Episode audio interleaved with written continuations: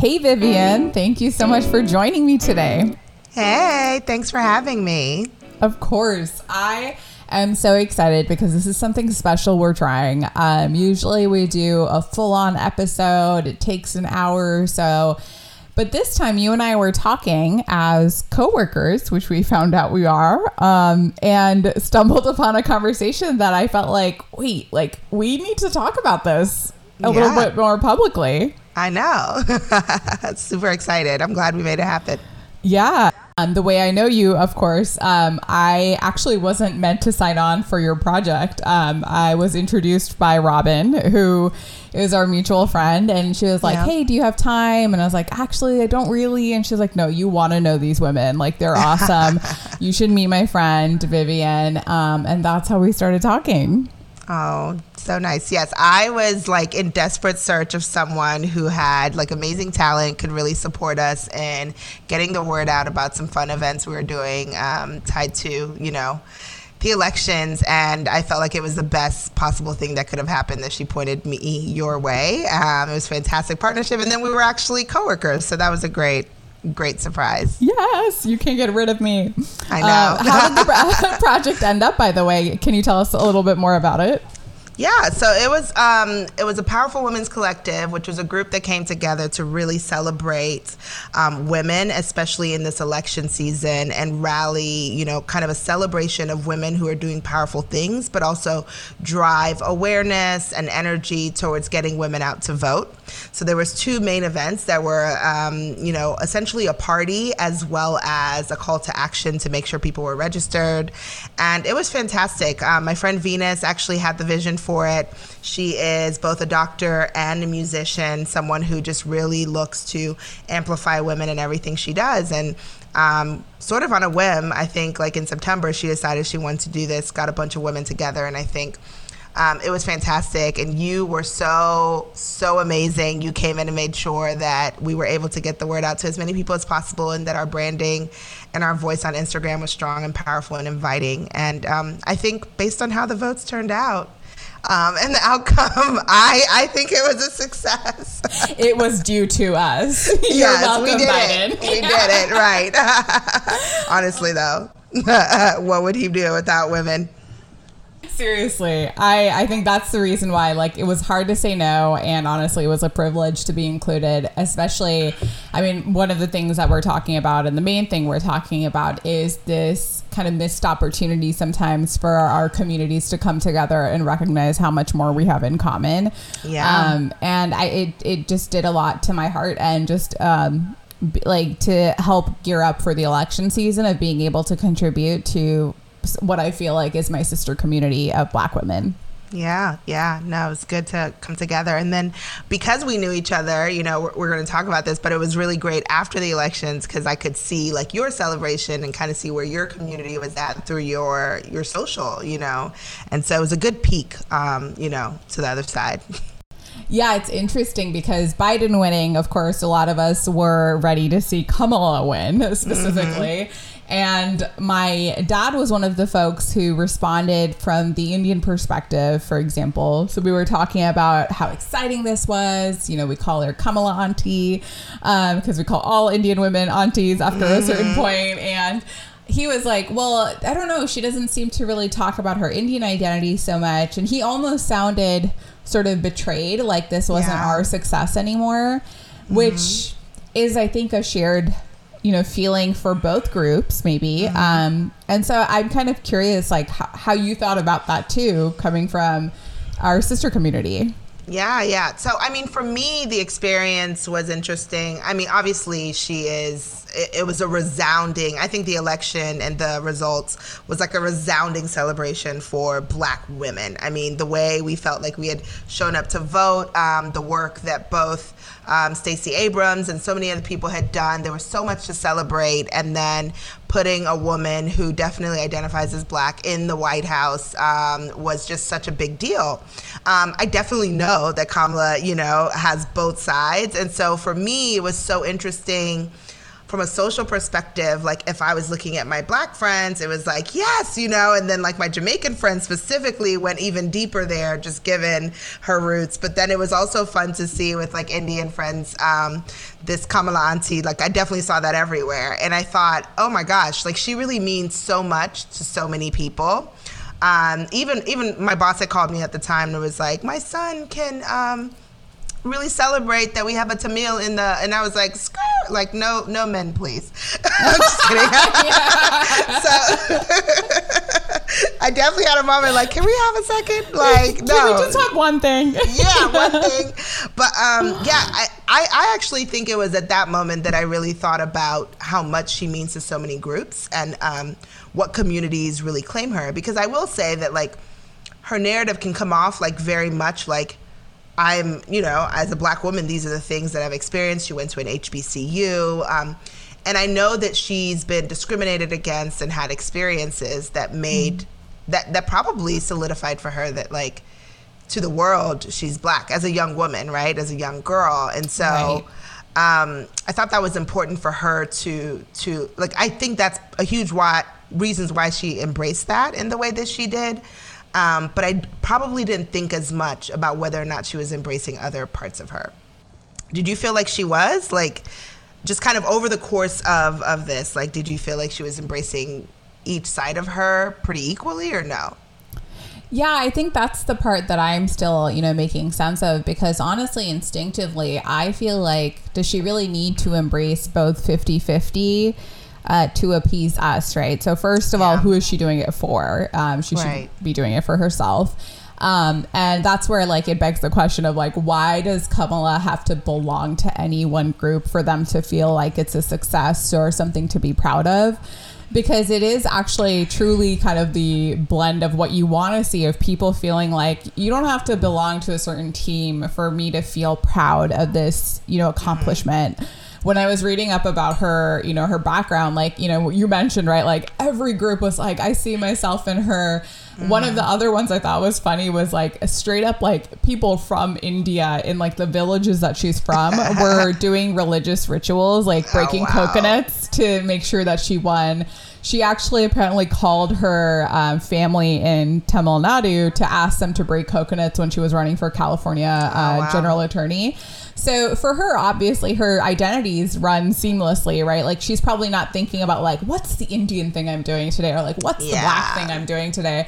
Um, and so I think that's where it's sort of unfortunate to me that we feel like we can't all identify and connect, because who better? Honestly, I'm actually yeah. like... shit, she's got to like storm ahead of her, because she is going to have to please so many people. Yeah, yeah, yeah. It's it's a it's it's a tall order. I, I think a lot. I, I, I'm you know very much a religious person, and I I think a lot about this idea of like such a time as this, meaning like people are created for a special reason and season. And I'm like, God, like when, when she was put together, this person had this in mind, that this moment would come where everyone was looking at her like, okay, you're our beacon. And I'm like, that is a ton of pressure um, mm-hmm. for anyone, right? So um, it, it's an interesting one. I, I think it's a que- what I, I know we talk about like, does she belong? And I think the idea of belonging is probably the struggle she's felt. Like, do I fit in here? Do I fit in there? Yeah. I feel like what people are feeling like is either a sense of ownership, like, no, she's ours, which is an interesting feeling that no one should have about any one person. Um, But also, like, she represents me and represents, like, where my community can go and, and how far, you know, I can get to. And I think that's why there's so much, like, kind of hands reaching out to grab onto grab onto her, because it's she's reflective of all of our progress. Um, and selfishly, we all want it to be, like, all for one, one group or all for us. Absolutely. And I think that also speaks to a broader trend. You you know, we mentioned how people feel like, no, she should reflect me. And like, you see a lot of celebrity things, and that's sort of the interesting thing that people are like, yeah. well, you should serve me. And you're like, well, I don't know. Like, yeah, I get that they're being paid like a lot, or like, you know, they're in positions of authority, but certain things like don't have to be necessarily done to prove a point to us.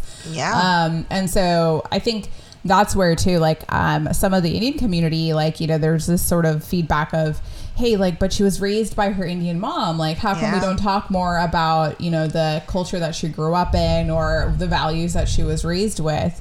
Which, again, I, I disagree, because I think we actually, she addresses her mom really openly. Very you know? openly. And even in her speeches, like, she straight up addressed her aunties as chitties, and, like, she did those uh, collaborations with Mindy Kaling. Like, she, yeah. I thought, did as best of a job as one person can to show mm-hmm. her connection to both groups. Um, vastly diverse, different groups, right? Like, yeah. unique in their own right. Yeah. I think she had a fierce, uh, like, it.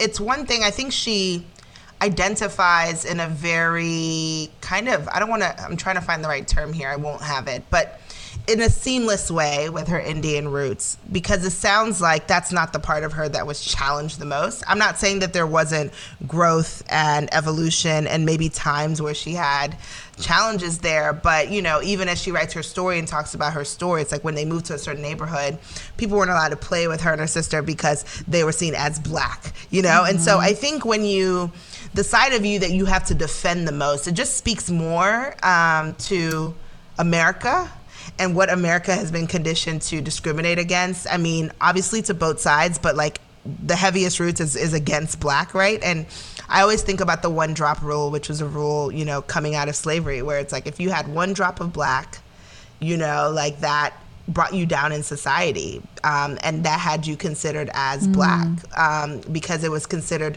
the lowest denominator type of minority there was. And so in that scenario, nobody cared who she identified with. It's like, throw you away, you're rubbish, you're black. And that carried in society as a trend so much that, like, here's this woman or girl, um, when you think back to when she was young, who actually has two identities, but people just threw her away when they saw her because they saw her as black. Yeah. Um, and so that became the side that she probably had to be most defensive about. Um, whereas, like, being Indian was where she was most comfortable because it's what was happening in her home. Like, if her mother was that and she was mainly raised by her mother, it's like, I don't have to defend this. It's who I am. Uh, that's how I see it. I'm applying poetic license, but that's just kind of my take on it. No, I feel you. That that's exactly what I was talking about with my dad too, is like in mm-hmm. the end of the day, for example, so like some, I get asked all like in family gatherings or when people see me, they'll ask the question, which a lot of people from dual identities can identify mm-hmm. with, which is, where are you from? Mm-hmm. And the answer has, it's, it's almost like a test, this exercise. Yes. Um, they're like kind of fucking with you. They're like, if you yeah. say, if I'm like Pleasanton, California, they're like, no, right. no, where are you from? Where and are you from? Yeah. So eventually the point is, you are brown. Where yeah. are you? Like you, you're clearly from somewhere else. Yeah. So I bring that up because, you know, in the end of the day, no matter how many times I tell people, whether Indian or American, that I'm, you know, from Texas, I was like, born in Texas, or I grew up here, um, or I'm American, they'll say like, but you're Indian, girl. Like, don't yeah. forget, like, that's what people see when they, you know, look mm. at you. And I think similarly with Kamala, like, I think people look at her and they probably see a black woman more often yeah. than they see an Indian woman. And I think that's also kind of, you know, the piece where I'm like, it's not a, again, team to belong to, because mm-hmm. it also dismisses the fact that like Indians have benefited from a lot of privilege too, yeah. you know, yeah. like the way yeah. that they've been portrayed or treated with like immigration laws. And I think it's just kind of a bummer that we don't see that and immediately sort of go like, hey, you know, she doesn't really acknowledge it, she's not one of us. But right. it's, it's not about whether she's from Africa or India, the, like, you know, the pla- like original places. It's about mm. her identity as an American yeah. in the U S, right? Yeah, yeah. Yeah, no, that's super important. I mean, I think, you know, to that point of, of privilege, just the flip side, I know, for instance, in the elections, I was... every time they put the exit polls up, I felt like I kept trying to scroll down because I'm like, where's the, a-? you know, it would be like white men and white women and black women. And I was like, where's the Asian vote? And they're uh, under obviously other. other. And I was like, come on. Like it, it broke my heart every time. Yeah. And so, but it does occur to me, like, I'm like, I'm always, and I, and I'm not saying that this is like consistent for most people out there. I'm probably like unique in this way. I'm like very conscious of that, like blatant ignorance from society and like how we make that community invisible when it comes to um, pop culture and entertainment, and storytelling, and the narratives.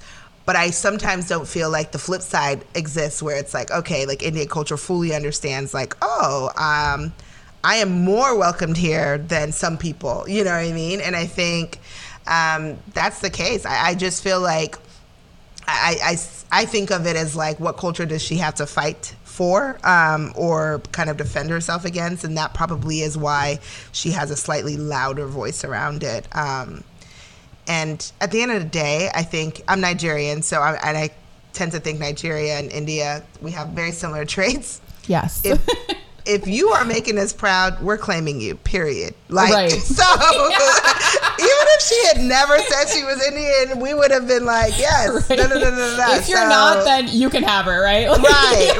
right. Like, if she wasn't doing well, would we be having this conversation? Um, but yeah, I think the right thing to do is to pivot the dialogue to, like, what what is there to celebrate, right? Like, mm-hmm. whether she's identifying or not, like, when you look at her, she represents progress. She represents, like, something new, something different, um, opportunity for all of us. And and that's really important. Yeah, I feel like what a perfect way, honestly, to start mm. to bring this change, right? Yeah, yeah. Um, but I'm, you know, I'm also curious, like we've talked about kind of both sides, but, mm. you know, Kamala announces her presidency run originally, right? Like earlier yeah. this year in Oakland, California. So I went there really eagerly and was like super excited to see her do it. And um, what was your reaction personally when you read that, saw that? Yeah, I was excited then. I mean, at that time, there was so much happening with the Democratic Party. It was very stressful. I was like, oh, God, are we setting ourselves up for success with right. all these candidates, right? So I, I actually was like, I need to do my homework and make sure. Well, I already knew who she was. I'd, I was already very excited for her, expected her to run. But I, I, I actually did something that I don't like to do. And I, like, I think back on it now, I'm like, oh, why did you do that? It's like, I tempered my excitement and I was like, I'm going to be hard on her, you know, um, mm-hmm. let me see if she's delivering on expectations. But honestly, in that moment when I found out, I was very excited. Um, I was happy that she actually decided to put her name in the hat.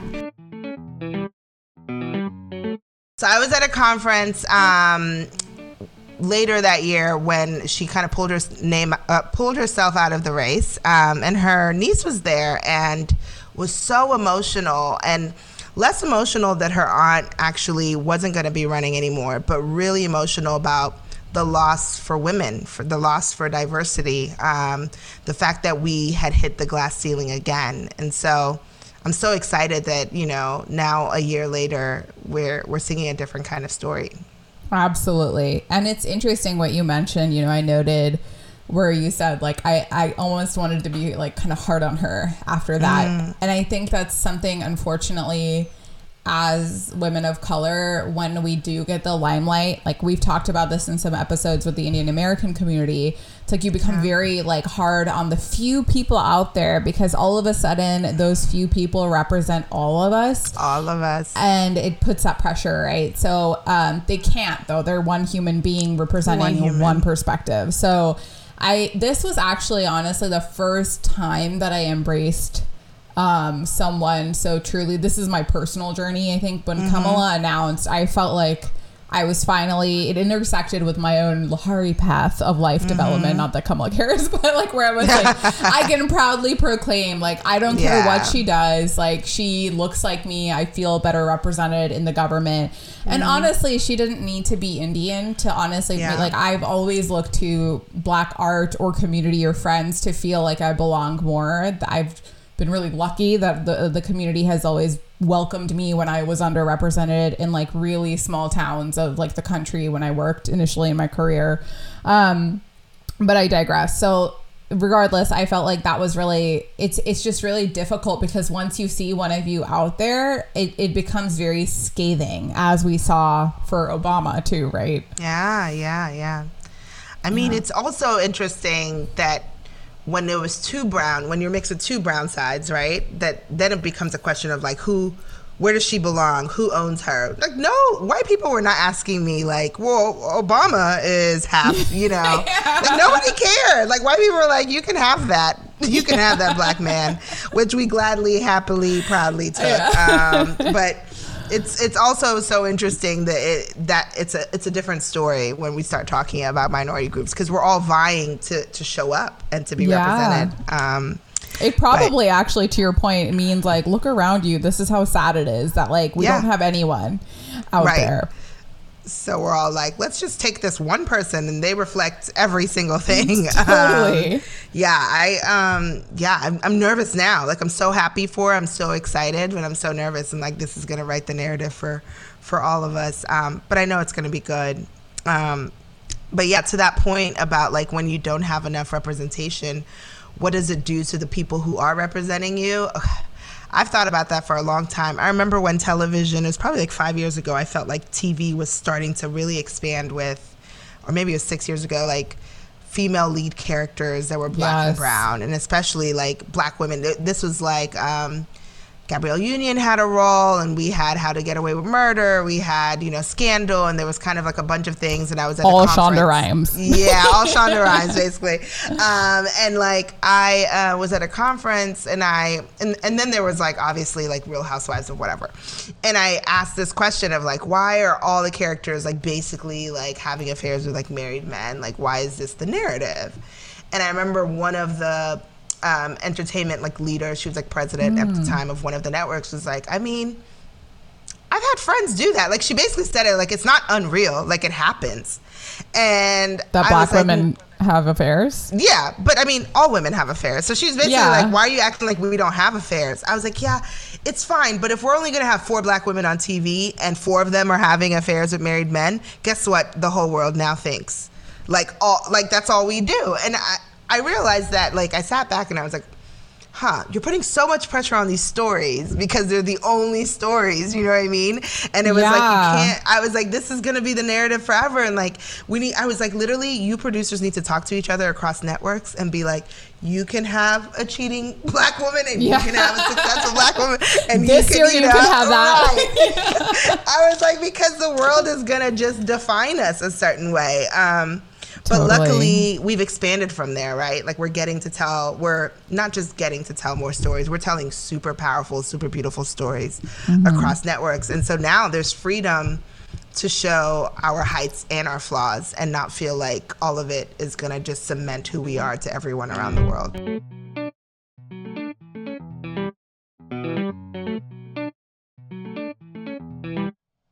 Yeah, that actually uh, reminds me a little bit of what I read in uh, the chapters of Issa Rae's book called Why um, Awkward Black Girl.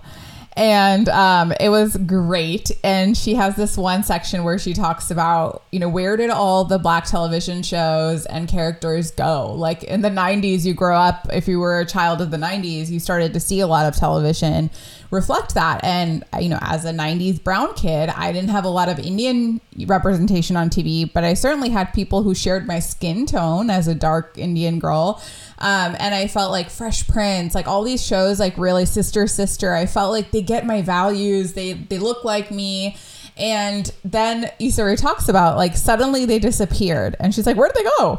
Um, and that kind of reminds me of like, you know, I think therein, like once you start going to a gap, like it really does have an effect on your mind because you literally don't see who you are around you. So you feel alone. And I get really bothered genuinely, like my fiance kind of makes fun of me for it, but now he knows why. Like mm-hmm. he'll be like, oh, do you want to check out this show? And I'm like, I can't stand it. I'm sorry, I can't watch another show or movie about rich white people like cheating on each other in order to find some like growth and development in their lives and feel something. Um, yeah. But you reminded me of like, you know, because on one hand you could argue like, well, Olivia Pope cheating, what's that different about like other, you know, uh, The Affair that literally yeah, it's like encapsulates yeah. this, right? Right. Um, but at the same time, to your point, like you don't have those stories. So like yeah. in the Indian community, we're grasping straws as well. Like we're usually represented as like someone working in the gas station or driving your taxi, a mm. turban man who's kind of wise secretly. And right. um when we then interact, I do get that response. People don't realize, like, when I then interact, like, e- people might say, like, oh, like, Apu, like, welcome to India. And, like, that's they do, like, stupid-ass accent that, like, no one in India has. Yeah. Um, and, it, or, like, in that movie, um... what is it? forty year old virgin, the guy who's, like, go fuck a goat. And that's, like, yeah. his big, you know, the Indian character there. So I really feel you. And the one thing is, though, for us, it's more embarrassment maybe, but mm. I don't know if like I could say that the Indian community can compare to the Black community, because I think the detrimental effects mm. are perhaps bigger for the Black community, how it's been portrayed in the media. Yeah. I mean, I think because it was orchestrated that way in order to oppress, right? Like these were mm-hmm. orchestrated images, right? Like there was things that were done in terms of, you know, blackface and different characters that were put into entertainment back in the day in slavery time to reinforce that Black people are dumb, Black people are stupid, Black people can't move forward in society. And that carried on through the nineties, whether it was cops um, showing kind of like our incarceration rates or kind of showcasing that this is what it looks like in Black communities. It, the stigma is still there, the effects are still there, and we're living the impacts of that. And so the stories that are told are so important. Um, and I think about this from multiple kind of intersectional points. I'm, I'm Nigerian. Um, and even I remember working on a campaign as a marketer a couple years ago, and we were doing a story about a little boy. And, and he's in America, but he had this amazing story. And he was telling, um, you know, his dad was talking about when he was younger, how he used to climb trees. And they wanted him to climb a tree, and then they wanted him to repeat the story. And I was like, absolutely. First of all, that's not making the final cut. And I was like, they're like, but it's his truth. And I said, yeah, but that's all you guys know. Like we we climb trees and we're hungry and we're starving in Africa. And I was like, as an African on this shoot and on this project, we will tell a different story. Like what else can I tell you about our people? And, um, Chimamanda Ngozi Adichie, one of my favorite authors, she actually mm-hmm. has a talk um, around the single story, and something that like really inspired her when she was in school for writing, I think when she came to Princeton. Um, and it was about turning this phenomenon around, around how the world kind of learns one single story about any given group. Um, and, you know, we have a job to do in this world to start to flesh out more stories about more groups, right? Um, so to your point, it's like Indians aren't all cab drivers, and everyone's not wise, and everyone's not doing this, you know? Um, mm-hmm. And we, you know, what are new stories we can tell? Um, and I think about Robin, who introduced us. We actually went, we were at an event like near the White House. It was the uh, United States of Women a couple Um, years wow. ago, and we went in, which was super amazing, surrounded, you know, Michelle Obama's hosting this huge event for like women in the U S to celebrate and move women's empowerment forward. And we're at an event, and there was like a spread, and I went and put food on my plate, and Robin was like, I can't believe you picked up chicken. We're all like, we're constantly fighting against the grain of the stories that have been like put in mm-hmm. society. She's like, I can't eat chicken in public. I'm like, it's literally the food that's there. But I have the same reaction with watermelon in public. So I, I think, you know, the stories we know and like what we're fighting against and kind of where do you have to defend yourself just becomes such an innate part of how um, people with p- minorities and people with certain intersectionalities have to live their life. I, I really appreciate you sharing that. That's really powerful. And I like on a I could relate to that piece of like, you know, you showed the things that you're like, oh, don't show that, like the tree yeah. story. Um, you know, like anytime India is in the picture, it is, you show chaotic traffic, you show arranged yeah. marriage, you show cows, you show dirt, poverty. And of course, yes, to all of the above. Those exist. Mm-hmm. No, I'm not hiding any of it, but I cringe anytime India comes into the picture of a movie or show, yeah. like especially like Eat, Pray, Love, for example, is like great, oh, like gosh. Another story about like how the woman is finding being wronged themselves. By arranged marriage. Yeah, yeah. And finding themselves through the yoga retreat, like, right. and bringing that back here to the States and using it as you will. And um, it, the thing though I will catch is like, I want to be intentional about the clarity of like there. Yes, this exists and it makes me uncomfortable, but the impact of those images is different. And I think that's yeah. where like the Indian community, like I, I'm with you and I hear you. It sucks when we see ourselves being represented that way, but we are not facing economic or political discrimination because yeah. of it. Nor is it life or death. Yeah. Um, we're maybe social discomfort um, yeah. and misunderstanding. And I think that's where, like, I really wish people would recognize, like, what is ultimately the damage that's being created. And that's mm-hmm. why sometimes the conversation has to be about another group, not yourself. Yeah. Yeah. It's good to yeah. unpack it with yourself and understand better, because it gives you perspective to then better be a, someone who can join the fight. But I don't think it does necessarily mean it's like, but we have it hard too. Yeah, um, yeah. Know? So that's where I'm, like, very cautious of that. I love that you're breaking that down. I wish I could do the same so eloquently. Like, literally my only words are, it's not a competition. And, like, you don't want to be in this race. You don't want to be fighting the fight that Black mm-hmm. people have to fight in this country every single day, trying to overcome years and years and years of, you know, like, kind of a stigma that has been woven into society. Um, and, and frankly, I mean, traveled around the world, you know, like, it's, it carries, like, as a Black American, you go to another country and people say things to you and you're like, ah, so you've picked that up from what you've been seeing on television, which was mm. orchestrated by a system that was created to oppress me. And so, like, now you speak to me a certain way, even mm. though I'm not in the country where that oppression actually happens. Um, so it, it, it's such a deep, deep, deep, to your point, like, it's it's very different. It's a, and it leaves deep scars. Um, and it's meant to keep a people down. Um, it's not just some social discomfort. Um, and, and not to diminish what that social discomfort feels like or is like, because totally, when those things happen, especially if they happen at a formative age, they can really impact you, right? Absolutely. I, I'm not taking away too, like, I want to note, like, there are certain uh, brown communities that were very impacted by the nine eleven incidents. Yeah. Um, there are a lot of communities that are impacted by this anti-Muslim re- rhetoric mm-hmm. now. So while I'm generalizing, it's not to take away or say that the Indian American community has not dealt with its own inequities, and at times very dangerous inequities. Yeah, totally, totally. I mean, it's just, there's a lot to, to consider here, and a lot to, um, it just kind of really showcases why Kamala is needed, you know? Like, the mm-hmm. fact that, that this is a conversation um, just really pinpoints the fact that, like, we needed a face like hers. And it continues. The other story that it brings up is how important, for whether we like to say it or not, like, how important America is, the U S is, in the narrative of the world, right? Like, when you see people make it here, mm-hmm. it tells a story around the world, um, which when I was living abroad was very sad, because the story was about Trump. But now it can be about something oh, yeah. else. Yeah, those were really dramatic stories oh, for all God. of us. Literally, I left the country and was like, yeah, I'll be back, you know, in twenty twenty, yeah. um, which I did. Uh, but it was it was bad. It was really bad.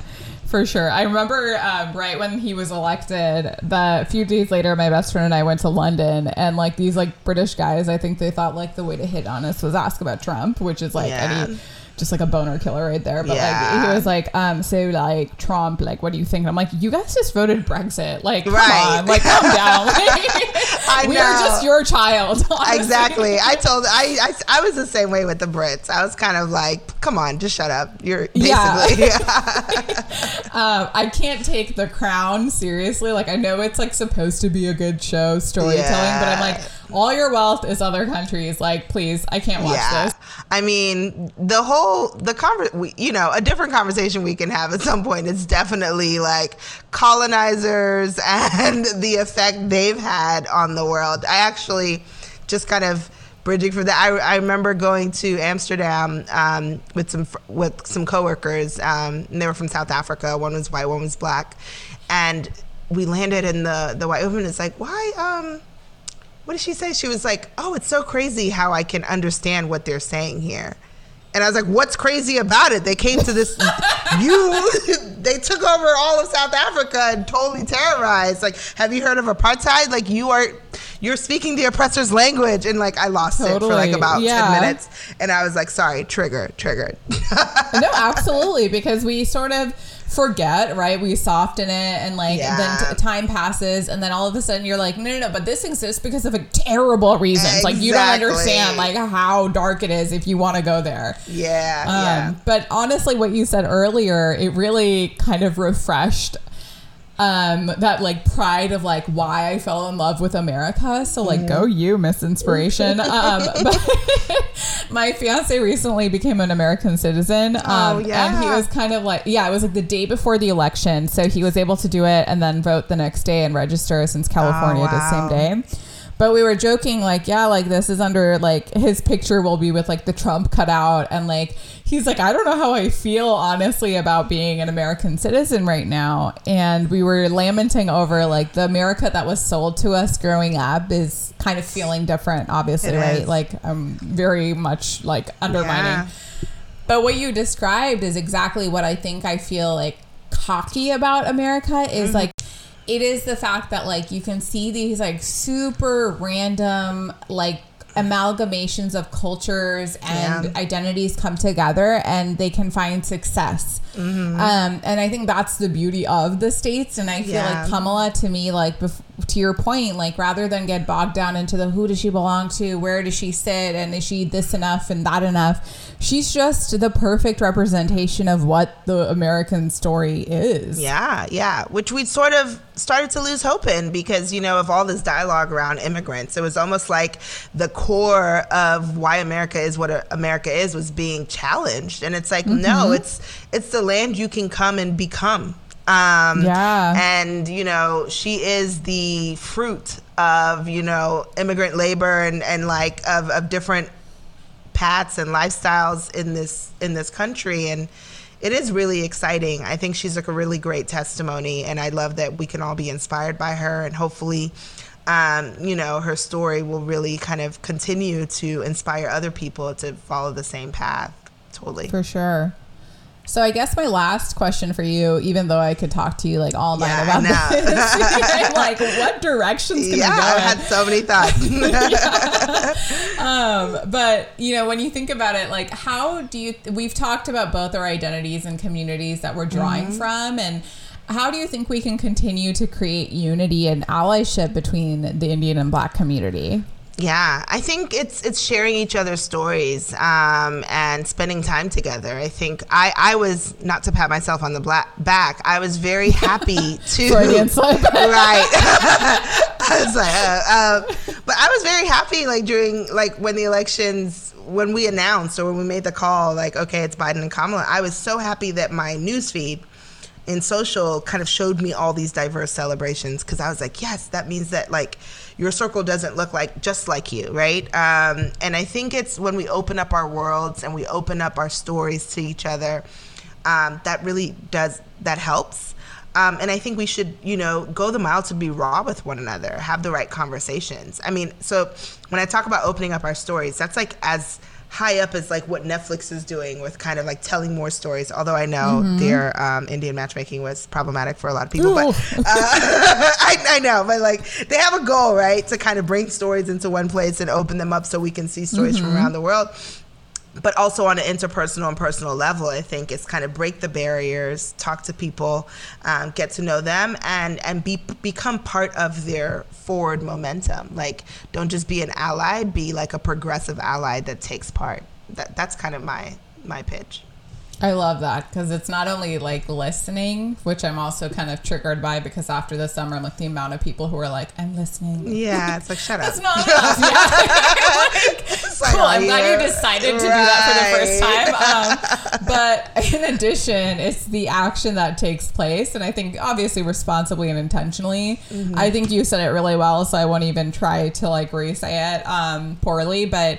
You know, one thing I realized is like one, uh, I have a friend that I met in Atlanta because we liked each other's Halloween costumes and mm. then we became really good friends. And she's Nigerian and her friends, uh, sorry, her family still live in Lagos. And mm-hmm. we were talking about our parents and I was like, wait, we have the same parents. Like you also had a lot of pressure to become a very oh, yeah. high achieving STEM oriented individual, like all the feedback about our pressure of like dating, and we were just like completely running like it's loose in Atlanta. Crazy. like, yeah. Yeah, but we were like, oh my God, we have the same calls at the end of the week with our parents. And to me that was one small way, but it I don't know. It was it was very meaningful for me to understand, like, okay, like, you know, it's not just me and my brown chicks. For sure. No, I, I had a um, one of my good friends now. She actually lives in Dubai, so we were both in Dubai at the same time. But we met living out here in Jersey, actually, same situation. Like, we met on Craigslist because I was looking for a temporary roommate, and we were working together. So I have this thing with coworkers, I guess, and meeting them randomly. Is that your king? I know. Like, how did this happen? Um, again, as I was saying it, I was like, "You sound crazy." But um, we it was it was almost ten years ago now. So we lived together for like three or four months, and it was so we we every day we're like, we're the same. You're Nigerian, I'm Indian. You know, like, we're the same. Like, we just kept talking about it because um, yeah. our families were definitely, you know, her mom was trying to get her married, my mom was trying to do the same, and it was very stressful for both of us. So, uh, yeah, everyone can relate. Yes, yes. literally, literally, absolutely. Well, Vivian, I feel like, again, I could talk so much about this with you, but yeah. I can't thank you enough for you to spend this time with me touching on this a very, very important topic that I feel like a lot of people are asking the question around. Yeah, yeah, yeah. And, and thank you for having me. I mean, I will I will say I am not an expert. This is Vivian's opinion and of one. Same. Um, yeah. But it's good. It's good to have the dialogue. I, I'm a firm believer in the conversation because I think it moves things forward. So. Absolutely. Yeah. We can be one drop in the ocean yes. of these conversations. I have one quick thing that I would love to try with you, which is our chip chip round. It's our okay. rapid fire. Um, and so I have five different questions or four different questions for you Ooh. that I'd love to ask really quickly. No yeah. overthinking. Okay. Are you ready? I'll try. All right. Let's go. So you mentioned you're in New Jersey. Yes. What is the most diehard New Jersey thing you're into? I really like... Um, Subway sandwiches. Not from Subway, but you know what I mean? Like sandwiches. Oh gosh, yeah. Yes. Deli sandwiches. Like, how do you even... I guess it's not New Jersey enough if I can't call them what they are. Yes. Um, I've learned something new. Yeah. Um, what was a really random saving grace during twenty twenty for you? Not family, friends, et cetera. I want to hear something creative, random. Uh, let's see. So many things. I mean, there were so many T V things, but that's also not that unique. But... um. I live on the forty-fifth floor of my building, and in an effort to Whoa. not run into people in the first like half of COVID, so for like four months, every day I would go down forty-five flights and back up. Um, and it was insane, uh, but it was good wow. exercise and good mental time, and it was great. It was great. I'm blown away. That is so impressive. First of all, I thought I was going to die every single time. I was like, I'm not getting better at this. What the hell? But it was great. um, favorite food that your parents make? Favorite food my parents make? Uh, jollof rice. Um, it's a Nigerian mm. delicacy. Mm-hmm. Um, one book that changed your life this year? Uh, I read The Death of Vivek Oji. I've read so many books. The Death of Vivek Oji. Um, was an amazing book. So was The Grace Year. So I'm just going to go with two. Ooh. Which one do you recommend reading first? Um, try The Grace Year. Okay. What has dating looked like or romance looked like for you in twenty twenty? Oh my gosh. You could not have asked me the most, a more painful question because I, I had so many hopes for twenty twenty back in twenty nineteen because dating is something I always like kick up. kick upstream. Like, I'm not going to do it till I like, oh, I'm going to start dating again. I'm going to start swiping again in three months. This is what I do. And so I was so ready. Come January, I like jumped right in, no. of course. And then yeah. obviously the pandemic hits. And it, I tried at the beginning of the pandemic. It was a disaster. Um, so I basically relegated myself to having Instagram and Twitter crushes, um, which I plan to action at some point before the yes. end of the year. That means that Sliding I'm going to slide into D Ms. into D Ms. Yes. Effective. Yeah. I Who's have a promise a to myself. Celebrity that you would do that to? Ooh, celebrity. Ah, uh, I don't know. I guess because no one's coming to mind, maybe Michael B. Jordan, but probably not, actually. I mean, he was the sexiest person alive. I saw that today. today. And, like, all my little cousins were posting. I was like, are you old enough to like him? Like, what the heck are you doing? Well, I don't know if I'm too old to like him because he's younger, I think, than me. So. Yeah, I know. I think I, it probably age. is. That's probably what it is. I'm too old to like him. Not that they're too young, but I prefer it the other way. uh, for sure. Um, I mean, he's a good choice, so we'll stick yeah. with that for now on yeah, the record. Yeah. yeah. We'll All right. take it.